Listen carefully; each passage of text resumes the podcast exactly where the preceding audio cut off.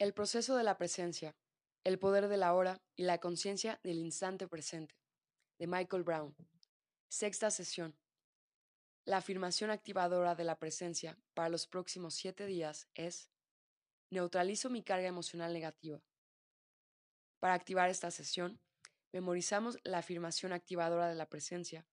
Después leemos la totalidad de los materiales escritos. Nos sentamos y conectamos la respiración durante al menos 15 minutos. Reducir nuestra carga emocional negativa. Hemos llegado a un punto del proceso de la presencia en el que nos hemos familiarizado con los distintos procedimientos de la herramienta perceptiva con la cual reducimos conscientemente la intensidad de nuestra carga emocional negativa.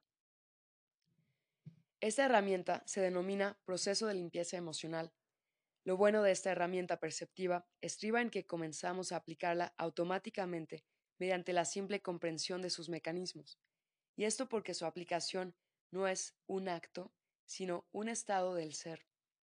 Antes de explorarla más a fondo, examinemos detenidamente la naturaleza del cuerpo emocional dentro y fuera del tiempo, así como el origen de lo que llamamos nuestra carga emocional negativa. En el instante presente, la aplicación más elevada de nuestro cuerpo físico es aquella en la que se utiliza como un medio y como punto de enfoque para anclar conscientemente en este mundo todo el poder de nuestra conciencia del instante presente. La vida en un cuerpo físico es una oportunidad para nuestra alma para que alcance plena conciencia, o lo que podríamos calificar como de 100% de conciencia del instante presente, mientras nos encontramos en este mundo.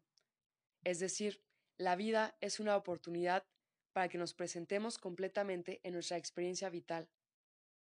Y para ello, nuestro cuerpo mental y nuestro cuerpo emocional tienen que estar también en sintonía con su aplicación más elevada. La aplicación más elevada de nuestro cuerpo mental tiene lugar cuando lo utilizamos conscientemente para dirigir el foco de nuestra atención. La aplicación más elevada de nuestro cuerpo emocional tiene lugar cuando lo utilizamos para alimentar el impulso de nuestras intenciones. Utilizando una analogía, nuestro cuerpo mental es el sistema de navegación de la nave de nuestro ser nuestro cuerpo emocional es el tanque de combustible que contienen las distintas emociones o combustibles de diversa graduación que generan las diversas intensidades de movimiento real en nuestra experiencia vital. Sin embargo, mientras vivimos en el tiempo, no satisfacemos estos potenciales estructurales, sino que utilizamos nuestro cuerpo físico como un aparcamiento vacío o, en el mejor de los casos, como una parada de boxes entre excursiones mentales por los inexistentes pasado y futuro, en un lugar donde hacer una pausa entre los momentos de distracción que consumimos haciendo planes. Es un lugar donde hacer una pausa entre los momentos de distracción que consumimos haciendo planes.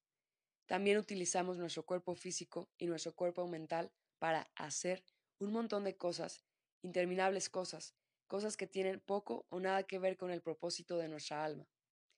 Desperdiciamos la mayor parte de nuestra experiencia vital, obsesionados por acumular cosas que ni siquiera podremos llevar con nosotros en nuestro viaje hasta más allá de las fronteras de nuestras circunstancias presentes.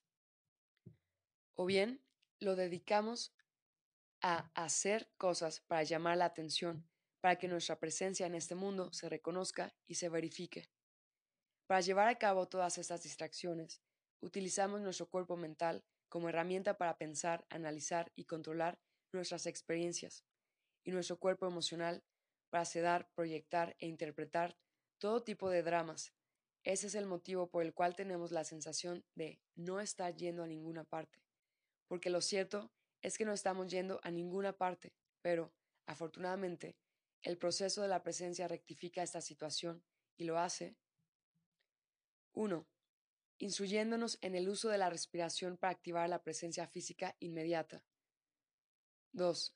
Suministrándonos afirmaciones activadoras de la presencia y materiales de lectura que activan y estimulan la navegación mental. 3. Ayudándonos a desbloquear conscientemente nuestro suministro de combustible introduciéndonos en el proceso de limpieza emocional y, con ello, indicándonos el modo de desactivar conscientemente nuestro drama. Mientras vivimos en el tiempo y seguimos intentando pasar un buen rato, o al menos hacernos las cosas más fáciles, nos hallamos inmersos en una experiencia de polaridades. Estamos intentando pasar un buen rato porque nos sentimos ciertamente mal, y estamos intentando hacernos las cosas más fáciles porque nuestra experiencia vital se nos antoja dura.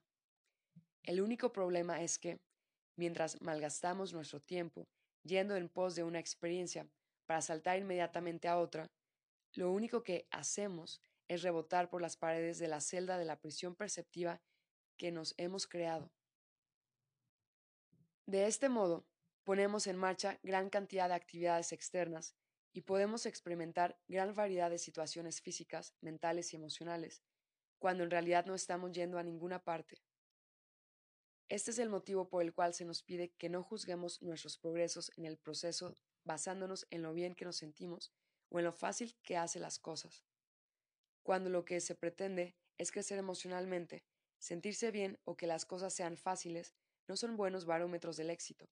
Normalmente son indicadores de evitación, resistencia y negación. Para realizar un movimiento real en nuestra vida, tenemos que elevar nuestra percepción hasta un punto en el cual ya no sea necesario etiquetar nuestras experiencias emocionales como buenas o malas. En la conciencia del instante presente no hay emociones buenas o malas. Solo hay energía en movimiento. Solo hay combustible de distintas graduaciones para diferentes intensidades de movimiento interior. Para regular bien las válvulas y sacar el máximo partido de la distancia potencial que podemos cubrir en nuestra experiencia vital, tenemos que estar preparados para utilizar todos los tipos de combustible que tengamos a nuestra disposición. Y eso es lo que son la alegría y la creatividad verdaderas. Para alcanzar la frecuencia de la alegría y la creatividad verdaderas, tenemos que ser inclusivos, no exclusivos. En el tiempo, confundimos la alegría con la cambiante experiencia externa de la felicidad y confundimos la creatividad con la ocupación externa de hacer o acumular cosas. Pero la alegría no es exactamente sentirse bien, es sentirlo todo. Y la creatividad no es exactamente reordenar los contenidos del mundo físico para hacernos la vida más fácil o más conveniente. Es abrazarlo todo como materia prima que nos ayude a realizar nuestro más elevado potencial.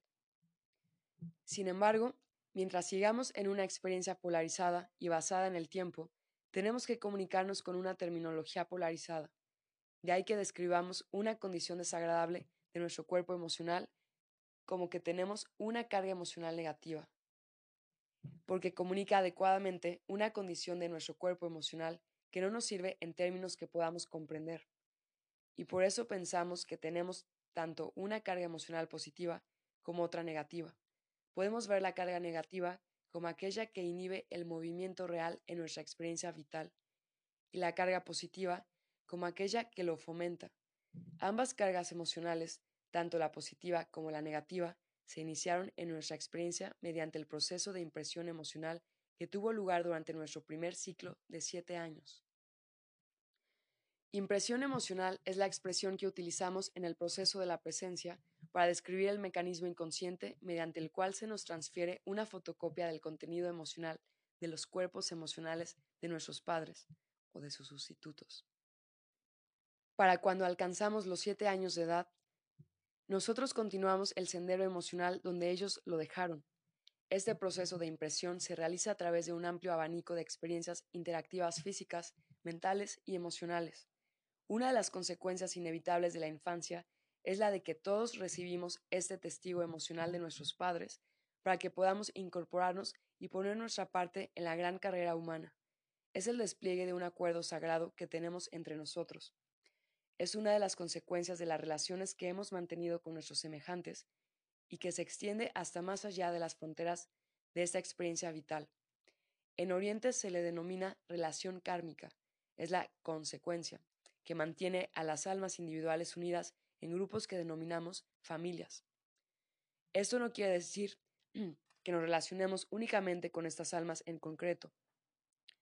La presencia que hay dentro de nosotros la compartimos con toda forma de vida. Las interacciones estrechas que mantenemos en esta vida con cualquier otra alma vienen determinadas exclusivamente por nuestras pasadas interacciones mutuas. La carga emocional positiva que llevaban nuestros padres y que se activaron con las experiencias que tuvimos con ellos antes de los siete años de edad, se nos transmitieron también de este modo, por estas cargas positivas nos llevan a lo que podemos percibir como malestar físico, mental y emocional.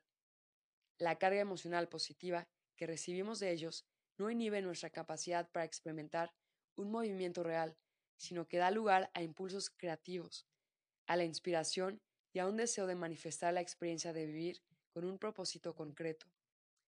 Ese periodo inicial de siete años, en el que los padres les pasan el testigo emocional a sus hijos, se puede contemplar como un proceso deliberado de descarga de destino, dado que el contenido de nuestro ciclo emocional de los primeros siete años establece un patrón que inicia el despliegue del ciclo de circunstancias físicas, mentales y emocionales de nuestra experiencia vital. Nuestro destino en cada vida se descarga vibratoriamente durante los últimos siete meses de vida uterina, emocionalmente durante los primeros siete años de vida tras el nacimiento. Mentalmente entre los 7 y los 14 años de edad físicamente para cuando alcanzamos los 21 años. Y en todos los casos se realiza a través de la impresión. En los primeros siete meses recibimos la impresión vibratoria de las actividades que experimentamos dentro del vientre de nuestra madre. Se realiza mediante la experiencia que tenemos del latido de su corazón, de la respiración de sus pulmones, del bombeo de su sangre, de los movimientos de su cuerpo, de la resonancia de su voz, etc. En los primeros siete años se nos imprime principalmente mediante la interacción con nuestros padres y nuestra familia inmediata. Durante la adolescencia, la impresión se realiza en las interacciones escolares y las de nuestro grupo de iguales. De, las 14, de los 14 a los 21 son las interacciones con nuestros primeros amores y las que mantenemos con el mundo físico las que se imprimen en nosotros. Para cuando alcanzamos los 21 años, nuestro destino ha quedado impreso en nuestra experiencia de forma vibratoria, emocional, mental y física. Mientras vivimos en el tiempo, esas experiencias impresas parecen acaecer de forma fortuita y al azar, pero no es así. Una manera de calibrar hasta qué punto hemos entrado en la conciencia del instante presente es en qué medida percibimos que las experiencias vitales que hemos tenido en nuestra existencia Todas y cada una de ellas han tenido un propósito deliberado. Como ya se explicó en El Sendero de la Conciencia y en El Ciclo de Siete Años, no disponemos hasta el momento de un lenguaje vibracional compartido que podamos utilizar para acceder y resolver conscientemente las experiencias impresas en el nivel vibratorio. Este lenguaje emergerá de forma natural en nuestra conciencia cuando estemos preparados para ello. Por tanto, la integración de nuestro cuerpo vibratorio no es una tarea que podamos llevar a cabo sin una instrucción personal. Este es el motivo por el cual hemos elegido el cuerpo emocional como punto causal en el cual realizar cambios reales y duraderos en la calidad de nuestra experiencia vital. Sí que disponemos de un lenguaje emocional que compartimos, aunque siga siendo un lenguaje relativamente reprimido, inmaduro y poco funcional, de modo que podemos sentir nuestro camino a través de nuestras experiencias. Una de las principales intenciones del proceso de la presencia consiste en descubrir, desarrollar y explorar las consecuencias de estar versado en el lenguaje de nuestro cuerpo emocional. Esta consecución nos ayuda a evolucionar hasta un estado del ser que nos hace automáticamente vulnerables a nuestra conciencia vibratoria. La conciencia del instante presente es el andén al que tenemos que llegar para subirnos al tren que nos introduzca en nuestro paradigma vibratorio. En tanto no podamos interactuar conscientemente con este ciclo de siete años y en tanto no podamos ajustarlo en el nivel emocional, seremos esclavos de él sin ser conscientes de ello, lo que nos va a permitir intervenir en sus procesos y dirigir su rumbo consciente y responsablemente es nuestra disposición y nuestra capacidad para hacernos conscientes de los mecanismos de nuestro destino impreso. Solo cuando lleguemos a este punto podremos comenzar a restablecer y explorar lo que en la actualidad solo podemos ver como libre albedrío. Intervenir conscientemente en nuestro destino es exactamente lo que ocurre cuando empezamos a neutralizar conscientemente el desequilibrio de nuestro cuerpo emocional, reduciendo nuestra carga emocional negativa e incrementando nuestra carga emocional positiva. Una vez estas dos cargas alcanzan el equilibrio mutuo, se disuelve la sensación de experimentar polaridades emocionales y se restablece a su máximo potencial la relación que mantenemos con nuestro cuerpo emocional. Así es como tomamos las riendas de nuestra vida y, en consecuencia, así es como podemos vivir según un propósito. Desde esta perspectiva, asumir la responsabilidad sobre la calidad, contenido emocional, de nuestra experiencia vital es la puerta de entrada hacia la verdadera libertad personal. Durante las primeras seis sesiones del proceso de la presencia, nuestro enfoque se sitúa, así pues, en adquirir conciencia de los efectos de nuestra carga emocional negativa y en aprender el modo de reducir conscientemente estos efectos. A partir de la séptima sesión, comenzaremos a poner el énfasis en la activación de la conciencia consciente en nuestra carga emocional positiva. De este modo, comenzaremos a construir conscientemente los cimientos para nuestro regreso al equilibrio. Lo ideal es que intentemos conseguir el equilibrio entre nuestra carga emocional negativa y nuestra carga emocional positiva, puesto que de este modo podremos alcanzar la armonía emocional a despecho de lo dificultosas que puedan ser las circunstancias de nuestra vida. Y solo es posible este equilibrio emocional cuando hemos reducido nuestro nivel de dolor y malestar hasta un punto en el cual podamos comenzar a ver todas las emociones como energía en movimiento, en lugar de percibir algunas de ellas como experiencias amenazadoras ante las que necesitamos reaccionar. Para lograr el equilibrio emocional tenemos que alcanzar un estado de aceptación en nuestro interior en el cual ya no tengamos un orden del día acerca de qué emociones deseamos experimentar. Dicho de otro modo, para experimentar un equilibrio emocional verdadero, hay que salir por completo de la polaridad en la cual nos movemos e ir más allá de la percepción que nos hace preferir una emoción sobre otra. Recordemos que, antes de que empezáramos a darle nombre a la energía, antes de que la energía nos importara, no era más que energía en movimiento. Esto era antes de que comenzáramos a intentar darle sentido a todo. Cuando estábamos en un estado de presentido, nuestro regreso a la conciencia del instante presente supone un reajuste de nuestras percepciones que terminará por restablecer nuestra relación neutral con la energía. Entonces, la energía en movimiento se convertirá en combustible para nosotros, un combustible que iniciará un movimiento real en la calidad de nuestra nuestras experiencias. Entonces, podremos vivir con un propósito. Solo es posible la alegría cuando recibimos del mismo modo cualquier tipo de energía. Dicho de la forma más simplista, la principal característica de la carga emocional negativa es que es desagradable. Es energía atrapada, bloqueada, sedada y controlada. Nuestra resistencia ante su compulsión inherente a moverse genera fricción y esta fricción hace que el calor se filtre en todos los aspectos de nuestra experiencia. Este calor interno hace que, literalmente, nuestra vida se convierta en un infierno, pero estamos tan habituados a este calor interno que, en general, ni siquiera sabemos lo que está sucediendo. Sin embargo, manifestamos visiblemente un reflejo de este calor interior en nuestro mundo exterior. Nuestra experiencia exterior se ha convertido en un verdadero pozo negro de combustión. Moldeamos nuestras circunstancias externas, calentándolas, hirviéndolas y quemándolas. Calentamos prácticamente todos nuestros alimentos, así como muchos de los líquidos que ingerimos, desde el café hasta el alcohol, generando calor en nuestra experiencia. Muchas de las sustancias de las que somos adictos a ingerir, como el azúcar, generan calor en nuestro cuerpo. Incluso hemos hecho cigarrillos, un medio para quemar y calentar el aire que respiramos. Nuestras formas externas no pueden moverse por este mundo sin este proceso de combustión. El gradual calentamiento de nuestro mundo exterior es una manifestación de nuestra inconsciente combustión interna y la intensa resistencia que ofrecemos a ser auténticos aviva las llamas.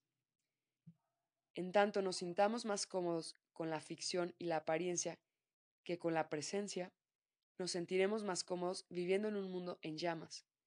Si no podemos percibir nuestro propio calor interno, tampoco podemos percibir cuál es realmente la naturaleza del infierno.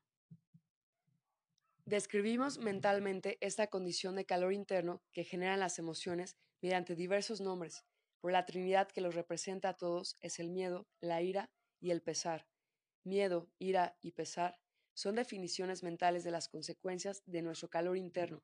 Si comprendemos la relación existente entre el calor y nuestra carga emocional negativa, y si comprendemos que el cuerpo emocional está simbólicamente relacionado con el elemento agua, obtendremos una nueva apreciación de muchas de las expresiones de nuestra lengua que sintetizan la sobrecarga emocional.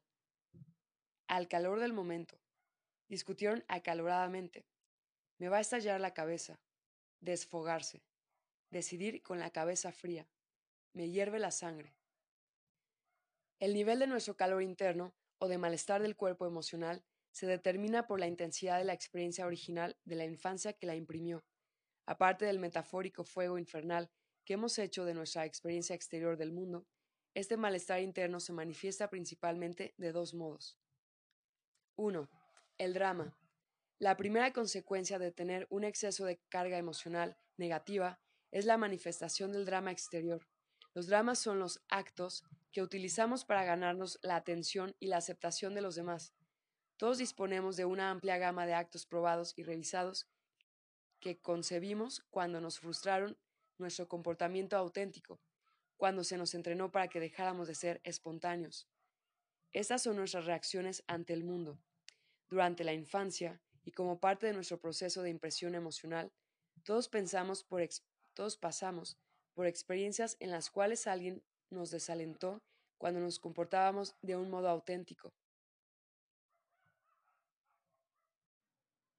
Reconformando mediante la disciplina nuestra manera de conducirnos hasta conseguir de nosotros un comportamiento calculadamente apropiado, con ello se pretendía que fuéramos socialmente aceptables dentro del mundo de los adultos.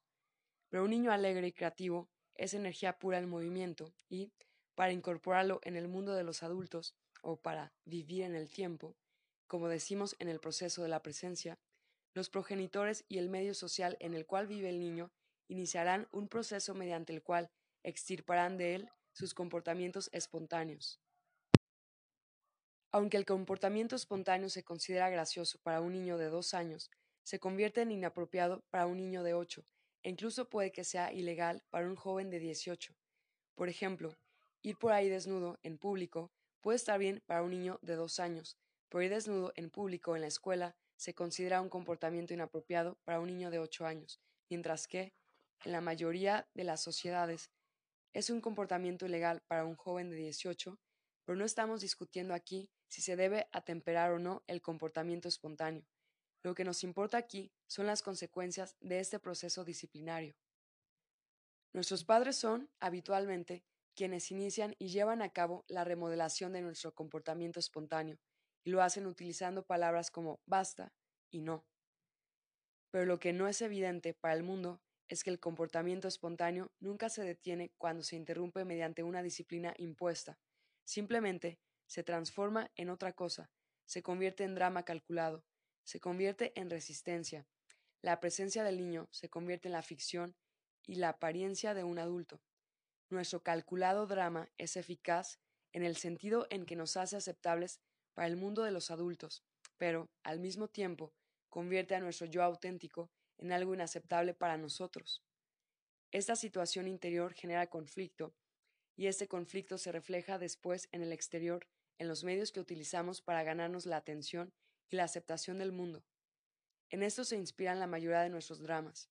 Nuestra resistencia actual a ser auténticos es también un catalizador que añade más calor a nuestro cuerpo emocional, porque la resistencia, por su propia naturaleza, genera fricción y la fricción genera calor. En cuanto nos dimos cuenta de que determinados aspectos de nuestro comportamiento auténtico ya no eran aceptables, desarrollamos pequeños actos que nos permitían encontrar formas de ser aceptables, lo que nos indicaba si estos actos nos eran útiles o no. Era cuánta atención obteníamos de nuestros padres y de nuestra familia inmediata cuando los llevábamos a cabo. Y solía suceder que cualquier atención, aunque fuera negativa y tuviera consecuencias desagradables, era mejor que el no recibir atención alguna. En consecuencia, nuestro repertorio de actos se diseñó de tal modo que terminó albergando comportamientos que obtenían tanto, tanto atención negativa como positiva. Estos actos no auténticos se convirtieron en parte del repertorio dramático del que echamos mano hasta este mismo momento en nuestra experiencia vital cada vez que buscamos la atención o la aceptación de nuestro mundo. Este deseo de atención y aceptación se puede canalizar de forma positiva y creativa a través de las artes interpretativas y creativas, pero esto supone que primero tenemos que darnos a nosotros mismos la atención que estamos buscando en los demás. Por debajo de todos nuestros deseos de atención y aceptación se halla el anhelo de reducir el malestar o el calor generado por nuestra carga emocional negativa. Nuestro drama es la creencia de que alguien ahí afuera puede aliviar o eliminar este malestar por nosotros. 2. La automedicación, la sedación y el control. La segunda consecuencia de llevar un exceso de carga emocional negativa es también un tipo de comportamiento dramático que surge de una reacción ante nuestro malestar interior. Sin embargo, este comportamiento, en vez de estar dirigido hacia afuera para ganarse la aceptación y la atención de los demás, está dirigido hacia adentro, hacia nosotros mismos, en un intento por reducir nuestro malestar interior. En el proceso de la presencia denominamos a este comportamiento automedicación y se manifiesta como una forma de sedación o de control. Cada vez que surge alguna situación que hace que nuestra carga emocional negativa comience a filtrarse en nuestra conciencia consciente, es decir, cada vez que empezamos a sentirnos incómodos en nuestro interior, intentamos sedar o controlar esta experiencia. Vamos a estudiar con más atención estos dos comportamientos. La sedación es una disfunción de nuestro lado femenino y pretende adormecer nuestro malestar. Por ejemplo, la necesidad habitual de consumir alcohol es un intento de sedar nuestro malestar interior. Estamos ahogando nuestros verdaderos sentimientos. La expresión popular es ahogar las penas. El control es una disfunción de nuestro lado masculino y pretende imponerse a nuestro malestar o someterlo. La necesidad habitual de fumar cigarrillos es un intento de controlar este malestar.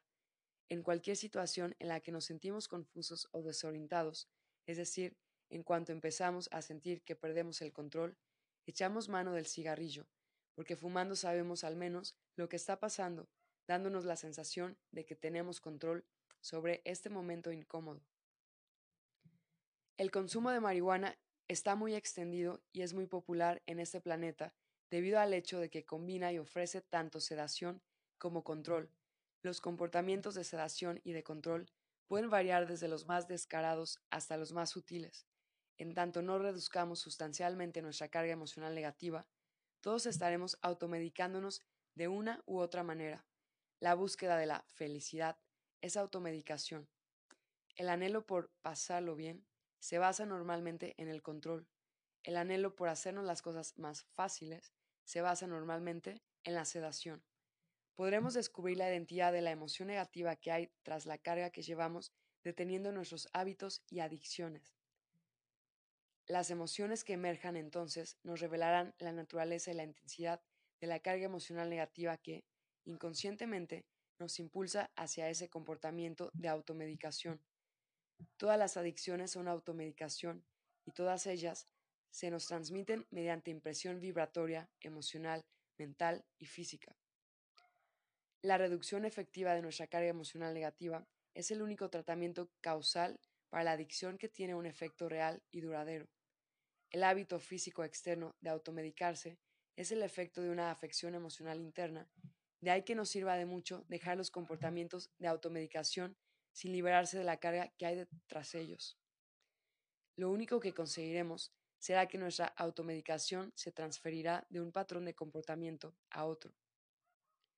El alcance de la carga emocional negativa es lo que diferencia a la persona que está al cargo de su vida de la persona que está llevando una carga en la vida. Cuando una persona entra en nuestra esfera de conciencia, no se nos hace evidente de inmediato si está al cargo o si lleva una carga, pero si la observamos durante cierto periodo de tiempo, su comportamiento nos lo dirá todo. Todo el que lleva una carga emocional negativa, sustancial, exhibirá más pronto o más tarde sus dramas físicos, mentales o emocionales, que se manifestarán automáticamente en sus experiencias vitales externas. Pero también encontraremos en su proceder comportamientos de automedicación, ya que dispondrá de unos medios bien establecidos de sedación y de control mediante diversos hábitos y adicciones.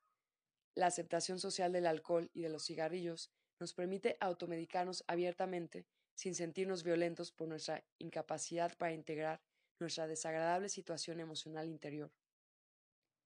Lo bueno del asunto es que no es este un problema por el cual nos vayan a meter en prisión de por vida. Desde el principio del proceso de la presencia, nos hemos estado entrenando para fortalecernos interiormente, con el fin de reducir conscientemente nuestra carga emocional negativa mediante la aplicación de una herramienta perceptiva denominada proceso de limpieza emocional. Estamos familiarizados ya con los componentes de esta herramienta, porque en las últimas cuatro sesiones hemos estado trabajando con cada uno de sus cuatro pasos.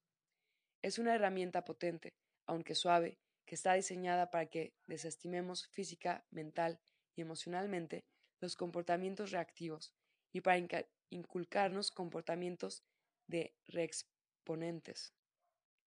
Reexponentes.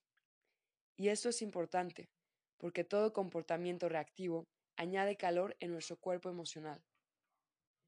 Si aplicamos diligentemente el proceso de limpieza emocional, siempre que nos resulte posible, transformaremos gradualmente la calidad del conjunto de nuestra experiencia vital, que pasará de ser una experiencia de anhelo por alcanzar la felicidad y sentirnos bien, a una experiencia en la cual sentaremos los fundamentos de una alegría y una creatividad auténticas. La constancia en la aplicación de esta herramienta convertirá automáticamente cada experiencia problemática en una oportunidad para el crecimiento emocional. Cualquier fricción, en lugar de ser un catalizador que aumente el calor, se convertirá en una oportunidad para el movimiento. Y así es como se supone que tiene que ser. Cuando llegamos a dominar el proceso de limpieza emocional, nos liberaremos de la ansiedad, porque sus consecuencias nos demostrarán más allá de cualquier duda que toda situación vital que percibamos como desagradable se puede integrar conscientemente. El proceso de limpieza emocional. Hasta el momento, en el proceso de la presencia, se nos han enseñado cuatro procedimientos. 1. En la segunda sesión se nos enseñó a ver los recuerdos no integrados internos que salían a la superficie y se convertían en reflejos externos en el mundo. A esto lo denominamos identificar al mensajero. 2. En la tercera sesión se nos enseñó a acceder a la información del contenido emocional de esos recuerdos emergentes. Eso lo denominamos captar el mensaje. 3. En la cuarta sesión se nos enseñó a sentir de forma compasiva y por tanto a entender el dolor y el malestar que generan esos recuerdos que emergen. Nos referimos a ello como sentirlo para sanarlo. 4. En la quinta sesión se nos enseñó a restablecer la conexión energética con nuestro yo infantil es decir, el punto causal de esos recuerdos que salen a la superficie. El proceso de limpieza emocional es un procedimiento que combina estos cuatro pasos en una única herramienta perceptiva. Si se usa con constancia, esta herramienta traza un nuevo sendero para nuestra conciencia, un sendero que nos transforma automáticamente de una persona reactiva en una persona responsable. Y esta herramienta también rinde tributo al sendero de la conciencia, las implicaciones de la aplicación insistente de esta herramienta son que, con cada aplicación, reduciremos suavemente la carga negativa que quedó impresa en nuestro cuerpo emocional durante los primeros siete años de nuestra vida. A medida que disminuya el dolor y por tanto el malestar de nuestro cuerpo emocional, comenzará a desmoronarse automáticamente nuestro sistema de creencias negativas acerca de nosotros mismos y del mundo que nos rodea. A su vez, y también automáticamente disminuirán los dramas de los que hacemos uso en nuestra experiencia vital para obtener atención y ser aceptados, y se desactivarán suave y gradualmente las causas de nuestros comportamientos de automedicación, y, como consecuencia de todo ello, nuestras experiencias internas y externas se harán más agradables, floreciendo en nosotros una paz interior y una armonía exterior crecientes. Si aplicamos esta herramienta con constancia, nos daremos cuenta de una vez por todas del lugar donde reside nuestro poder, en nuestra presencia interior. Con la aplicación constante del proceso de limpieza emocional, nos daremos cuenta de las consecuencias inmediatas, confirmando con ello que la calidad de todas nuestras experiencias externas está determinada por nuestro estado interior. El instante en el que nos damos cuenta de esto será el momento en que reconquistaremos conscientemente nuestra libertad, porque entonces sabremos con certeza con la certeza que nace de la propia experiencia, que somos responsables en un ciento por ciento de la calidad del contenido emocional, de nuestra experiencia vital. Esta certeza es el resultado inevitable de la aplicación reiterada de esta herramienta. El proceso de limpieza emocional precisa de una disposición sincera para ser responsables. Nos hemos entrenado ya en su utilización, ya que nos hemos estado preparando durante las cuatro últimas sesiones. Ahora lo único que necesitamos es una iniciativa y paciencia. En definitiva, no aprendimos a caminar dando un solo paso. Aprender a utilizar esta herramienta es como aprender a caminar de nuevo. Es un acto de aprendizaje similar al que supone ponerse de pie y mantenerse sobre los propios pies emocionales, responsablemente, por vez primera en nuestra vida de adultos, de ahí que se nos pida que seamos pacientes y mantengamos nuestro compromiso. Debemos comprometernos a aplicar esta herramienta cada vez que se nos presente la oportunidad de hacerlo, y tenemos que ser pacientes hasta que las consecuencias de su uso se manifiesten en la calidad de nuestra experiencia vital. La fuerza del proceso de limpieza emocional radica en que es al 100% causal y, como tal, sus beneficios son inevitables. Los mecanismos de esta herramienta se nos harán obvios porque estamos ya entrenados para responder y porque ya hemos acumulado suficiente conciencia del instante presente como para hacerlo así. A partir de este momento del proceso de la presencia, la velocidad a la que se reduzca la carga negativa de nuestro cuerpo emocional estará literalmente en nuestras manos. Los recuerdos inconscientes no integrados, las raíces de nuestra carga emocional negativa, que están saliendo a la superficie para que las desarraiguemos, son fácilmente identificables por cuanto, hasta cierto punto, se nos van a aparecer bajo la forma de esas circunstancias específicas o de esos comportamientos que exhiben los demás que nos perturban.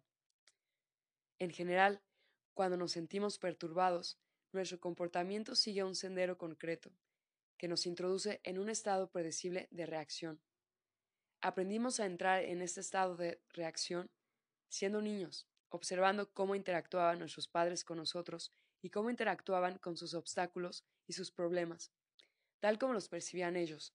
El comportamiento reactivo se nos transmitió automáticamente dentro del proceso de impresión emocional, pero si no decidimos conscientemente en algún momento desaprender este comportamiento y sustituirlo por un comportamiento responsable, el comportamiento reactivo pasará automáticamente a nuestros hijos. La diferencia entre el comportamiento reactivo y el comportamiento respondiente es que el comportamiento reactivo añade siempre combustible al fuego, mientras que el comportamiento respondiente arroja agua al fuego. Una vez más, toda estriba en el calor. Así pues, ¿Cómo nos comportamos cuando reaccionamos inconscientemente ante nuestra experiencia vital? En primer lugar, cuando sucede algo que no es de nuestro agrado o que da la impresión de que insulta nuestra sensibilidad, nos disgustamos automáticamente. En esta situación, habremos reaccionado.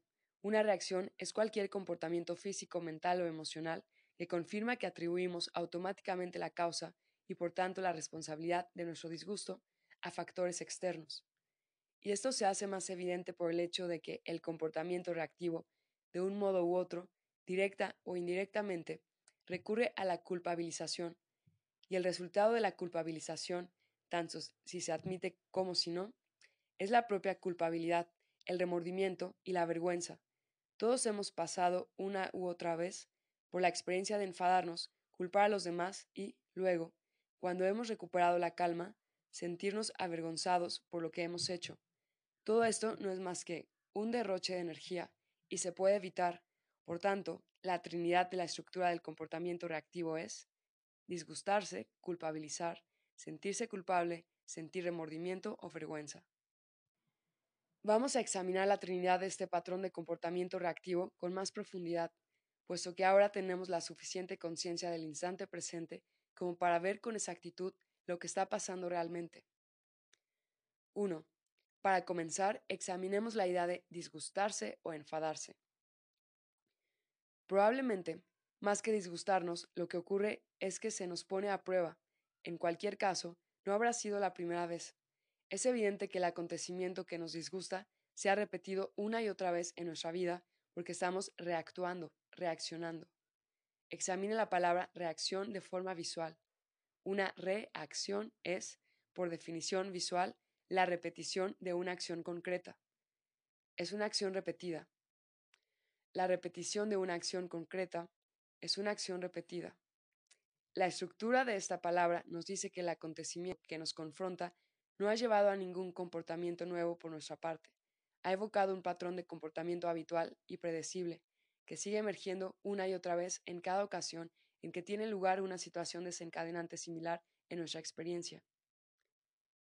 La primera fase en la Trinidad del comportamiento reactivo es, así pues, comportarnos como si estuviésemos disgustados. Esto supone la representación automática de un drama físico, mental o emocional calculado, habitual y, por tanto, predecible. Este drama en particular quedó impreso en nuestro cuerpo emocional durante la infancia, cuando presenciábamos de qué modo respondían nuestros padres ante un acontecimiento similar. 2. La segunda fase de la Trinidad del comportamiento reactivo es que, cada vez que se nos pone a prueba de esta manera, recurrimos a un tipo muy específico de drama, un drama que tiene siempre el mismo objetivo, culpabilizar.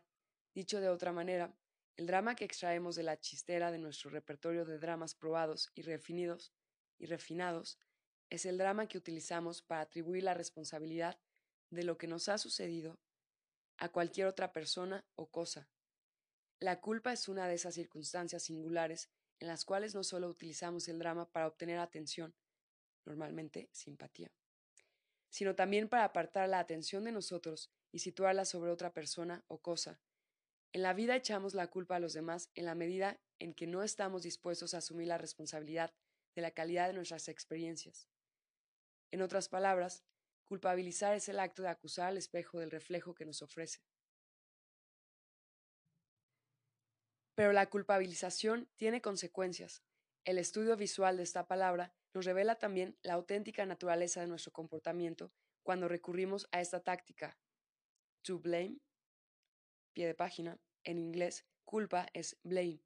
El autor juega con la palabra al separar la B inicial, dando lugar a to blame, to be lame, estar cojo o ser pobre. Nota del traductor.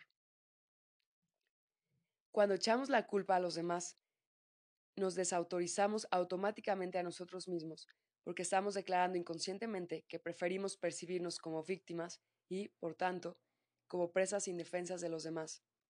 3. Desde esta postura, mediante la cual nos desautorizamos, llegamos a la tercera fase de la Trinidad del comportamiento reactivo, el sentimiento de culpa, el remordimiento y la venganza, la vergüenza.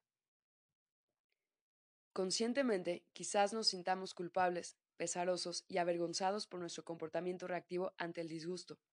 Pero la cosa no termina aquí. También nos sentimos culpables, pesarosos y avergonzados inconscientemente cuando culpamos a otro por la calidad de nuestra experiencia porque, al hacer esto, nos estamos traicionando a nosotros mismos. Y nos traicionamos a nosotros mismos porque cuando culpamos a otro, desautorizamos a nuestra propia alma al declararla esclava de unas circunstancias que están, aparentemente, más allá de su control, y con ello negamos la existencia de la ley de causa y efecto, e ignoramos todo lo que nos hace iguales y libres. Obviamente, nuestro patrón de comportamiento reactivo no hace ningún bien, pero, dado que lo que aprendimos por impresión emocional también se puede desaprender con la misma facilidad, intentemos trazar conscientemente un nuevo rumbo para nuestro comportamiento. En vez de inclinarnos ante esta antigua Trinidad reactiva, confiemos en que hemos reunido suficiente conciencia del instante presente como para descubrirnos en el error y darnos cuenta de que, cada vez que nos disgustamos, en realidad se nos está poniendo a prueba. Podemos reforzar esta conciencia recordándonos que el universo está poniendo intencionadamente en escena una representación para que podamos ver en el exterior lo que hemos estado ocultando en el interior. Manteniendo esto en nuestra conciencia, intentemos aplicar los cuatro sencillos pasos del proceso de limpieza emocional cada vez que estemos emocionalmente perturbados. Paso 1. Despedir al mensajero. El primer paso es reconocer que la persona o el acontecimiento que nos pone a prueba no tiene nada que ver con lo que está ocurriendo en realidad, es simplemente el mensajero. Messenger. Pie de página, nuevo juego de palabras en el original inglés entre messenger, mensajero, y mess-ender, el que termina el lío. El mensajero está reflejando un recuerdo que está saliendo a la superficie desde nuestro pasado no integrado. Es absurdo disparar al mensajero, porque el universo tiene un suministro ilimitado de mensajeros.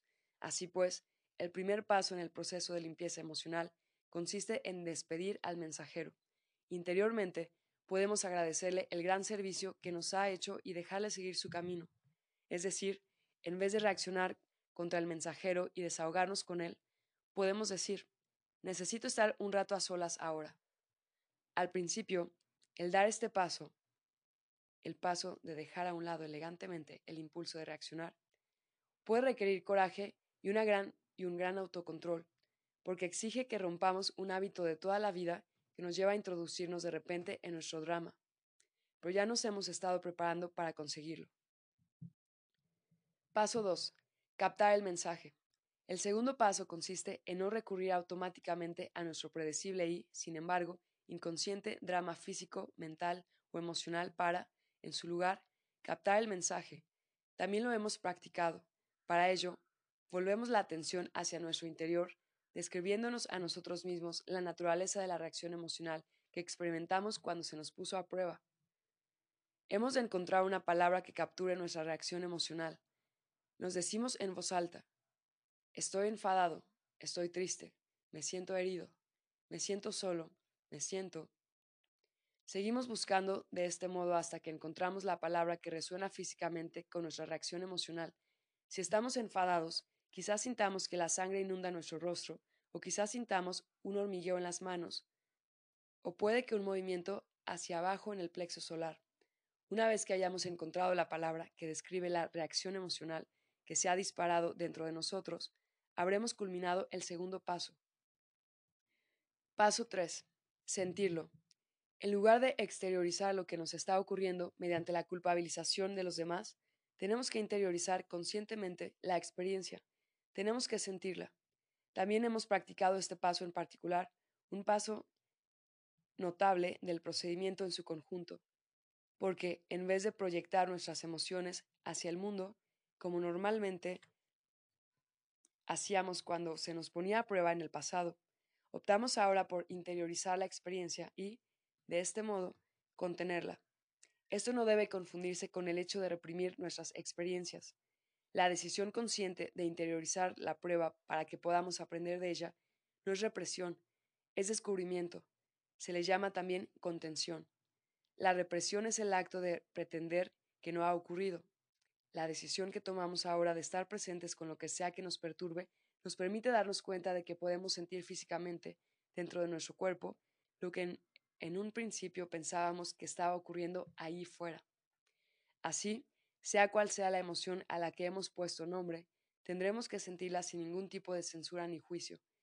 En esencia, lo que el mensajero ha hecho o ha estado intentando hacer, en función de cuántas veces nos haya perturbado el mismo acontecimiento, es llamar nuestra atención sobre el hecho de que tenemos un bloqueo emocional interno que nos resistimos a atravesar. Paso 4. Dejar pasar. Una vez lleguemos a sentir este bloqueo emocional como una sensación física dentro de nuestro cuerpo, estaremos preparados para transmutarlo con la alquimia divina, retirándolo fuera del cuerpo con el poder de nuestra compasiva presencia. También nos hemos preparado para este paso. Fíjese bien en la palabra compasión.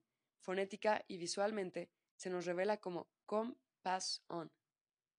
Pie de página. En el original inglés, similitud fonética entre compassion, compasión, y come, pass on, venir y pasar. A lo largo del proceso de la presencia, la compasión significa que tú puedes venir hasta mí y yo te dejaré pasar sin interferencias. Enduring fear.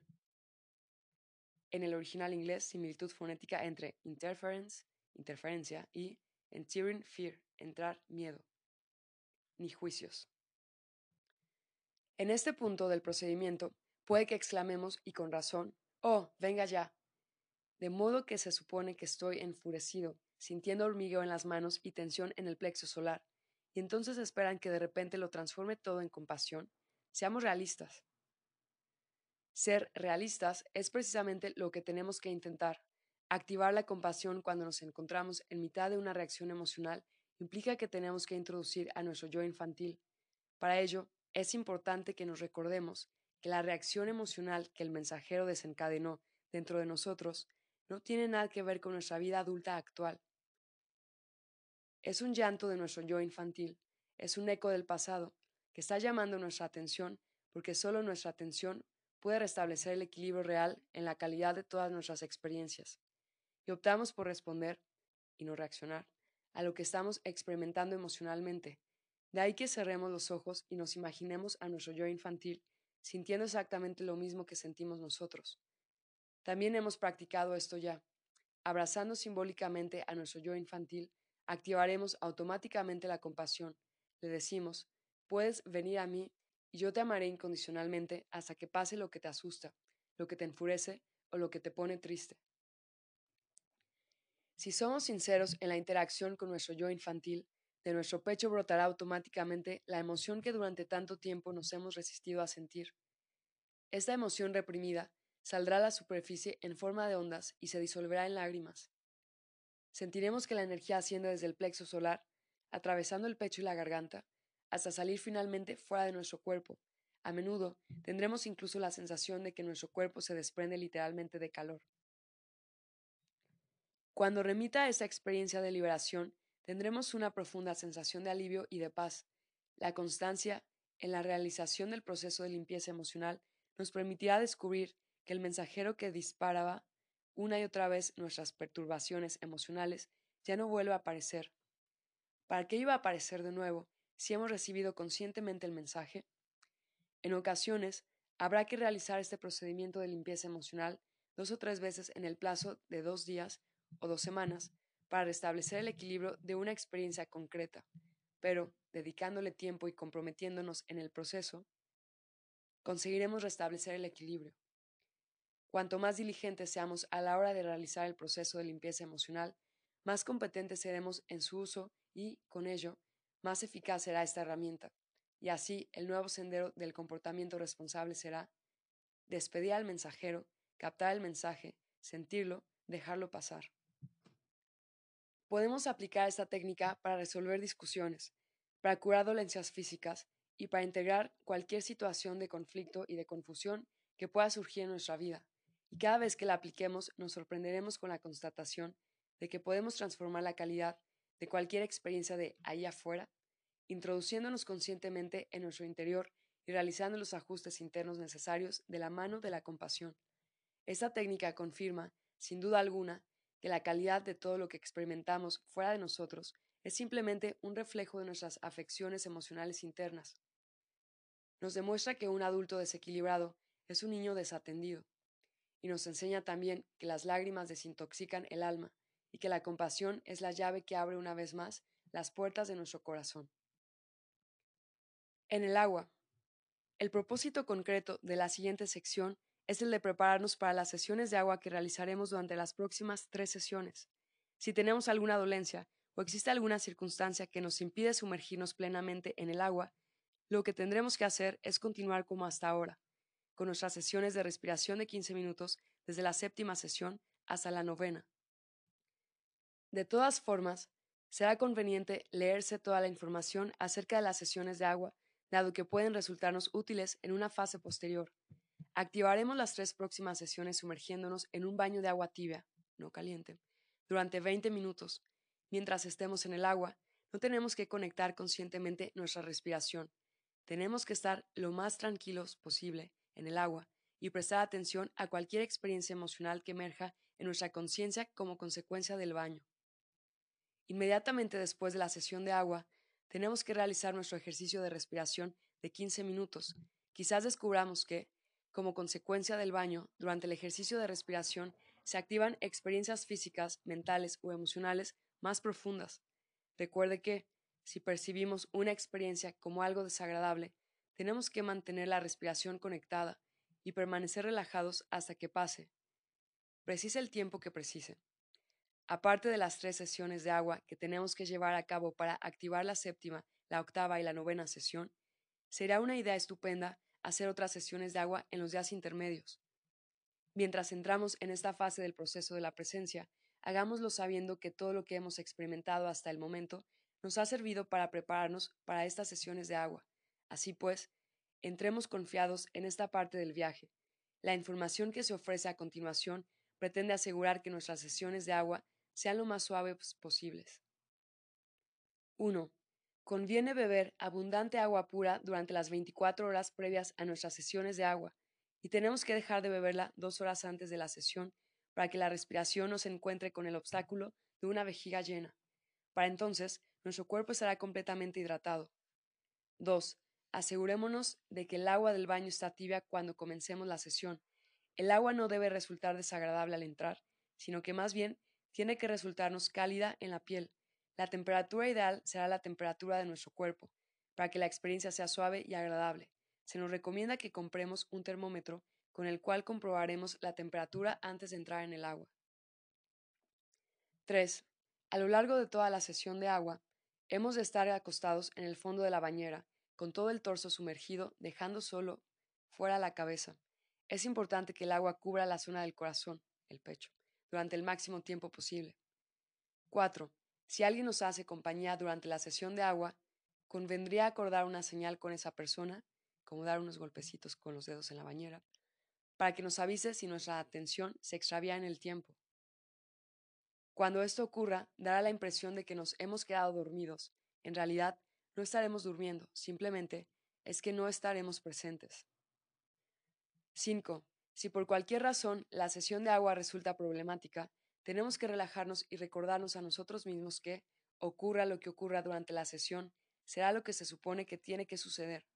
Cualquier malestar que pueda emerger será la señal de que una carga emocional negativa está saliendo a la superficie. Lo hace simplemente porque, por fin, está pasando. Manteniendo en la medida de lo posible la relajación y la calma, esa carga se disipará.